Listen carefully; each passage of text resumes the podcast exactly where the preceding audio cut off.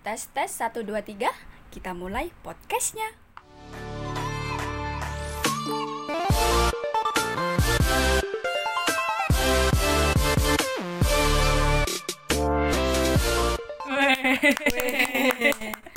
BTW kita ini udah berteman berapa lama ya?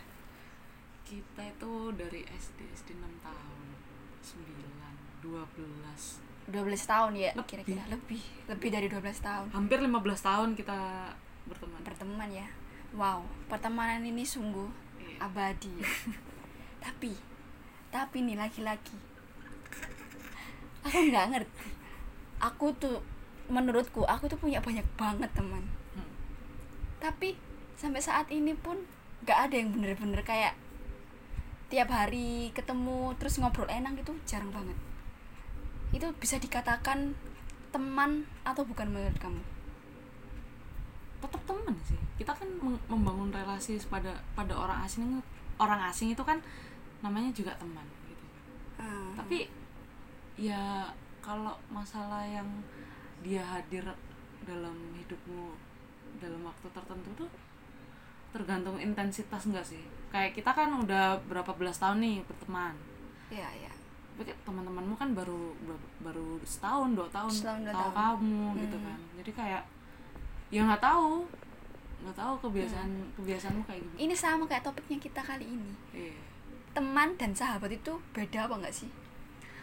Em, kalau aku sendiri aku nggak ada nggak ada ini nam uh, kosakata sahabat. Karena Mhm. yang emang aku anggap sahabat itu sudah kayak saudara sendiri. Hmm. nggak ada tuh tapi kalau kalau yang kayak gitu ya beda. Pasti pastilah beda. Istilahnya kayak mm, kalau teman itu kan biasanya kalau kita buat hanya sekedar ngobrol-ngobrol fafifu was was gitu kan. Kalau aku was was tapi kalau eh, kalau sahabat itu eh, beda gitu. Kayak top, topik yang kita bakal bicarain tuh beda banget beda gitu. banget. Kayak kayak kita nih sering ngobrol gitu kan. Ngomongin masalah apa? Hidup. Hidup. Hidup. Hidup. Nggak ada lagi cuy. Tapi ketika kita sama temen kayak wah beda lagi tuh obrolannya yang gibahin orang. Gibahin orang. Pamer pamer kekayaan. kekayaan. Pamer pasangan. Beda. Beda beda. Beda. oh kayak gitu ya. Berarti kamu termasuk orang yang mempercayai akan adanya pertemanan dan persahabatan iya pasti. Oke. Oke kita bisa punya banyak teman tapi apakah semua temen itu bakal kamu eh, percaya untuk cerita tentang keluh kesahmu hmm. enggak kan? Enggak juga sih ya. Tapi kamu tipikal orang yang punya teman banyak gak sih? Aku termasuk orang yang gampang berteman dengan semua orang. Hmm. aku baru uh, pertama kali lihat orang itu dia asik diajak ngobrol aku bakal menganggap dia seorang teman. Hmm. kayak gitu. Terus uh, apa? Terus kalau kita udah tuker-tukeran sosmed Hmm. WhatsApp Instagram itu udah ke ranahnya tengah-tengah pertemanan tengah-tengah sahabat. Aku kalau uh, ngefilter teman itu kayak gitu. Ada yang teman biasa ada yang teman ke ranah sahabat ada yang bener-bener sahabat. Jadi aku mengategorikan tiga posisi di buat aku sendiri. Kayak gitu. Aku memfilter sebuah pertemanan seperti itu sih. Kan orang beda-beda nih ya Iya, kalau iya, aku kayak pasti gitu. tapi menurutmu kamu perlu waktu berapa lama ketika kamu sudah sadar bahwa wah dia ini tuh cocok jadi sahabat aku gitu? Aku nggak nggak nggak apa ya nggak menargetkan waktu sih Hmm. untuk kita menge- mengetahui seberapa eh, nyaman dan Hmm. Satu frekuensinya kita sama orang itu aku ngukurnya dari percakapan biasanya Hmm. pemikiran kalau dia sepemikiran sama aku terus gaya lawakannya juga sama kayak aku yang receh yang ya. receh maksudnya kan ada banyak orang receh kan di dunia ini cuman kan yang recehnya setipe segolongan itu kan beda banget Iya. kan jarang banget Iya. kayak gitu aku mengategorikan seorang sahabat itu kayak gitu Oke, tapi kamu pernah berpikir nggak sih kayak eh, ketika tem- teman, seseorang yang kamu anggap teman itu suatu orang yang memang ngasih value ke kamu, yang ada feedback istilahnya. feedback. Hmm. mungkin beberapa teman aja. Nah yang menurutmu? Orang yang nggak ngasih feedback itu fake friend atau enggak nah kayak gitu itu aku juga bingung ya. Menurut kamu gimana? Kalau aku sih aku tuh jujur ya orang yang berteman itu harus melihat value dulu. Hmm. aku bakal berteman sama kamu ketika kamu juga ngasih feedback ke aku. Hmm.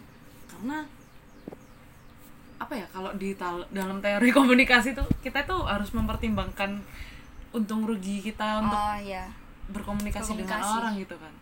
Kalau aku sih mikirnya ya teman biasa Hmm.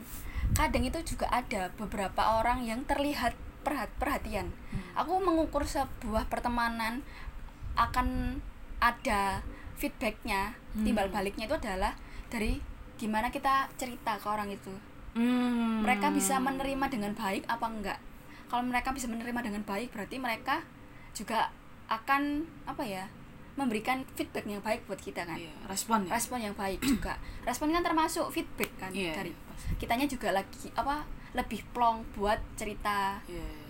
kan jadinya ada feedback gitu kan. Hmm. tapi ada juga beberapa orang yang kita cerita. Sosokan dengerin. Soalnya dengerin terus dibandingin sama masalahnya. Kayak misalnya aku cerita. Ah.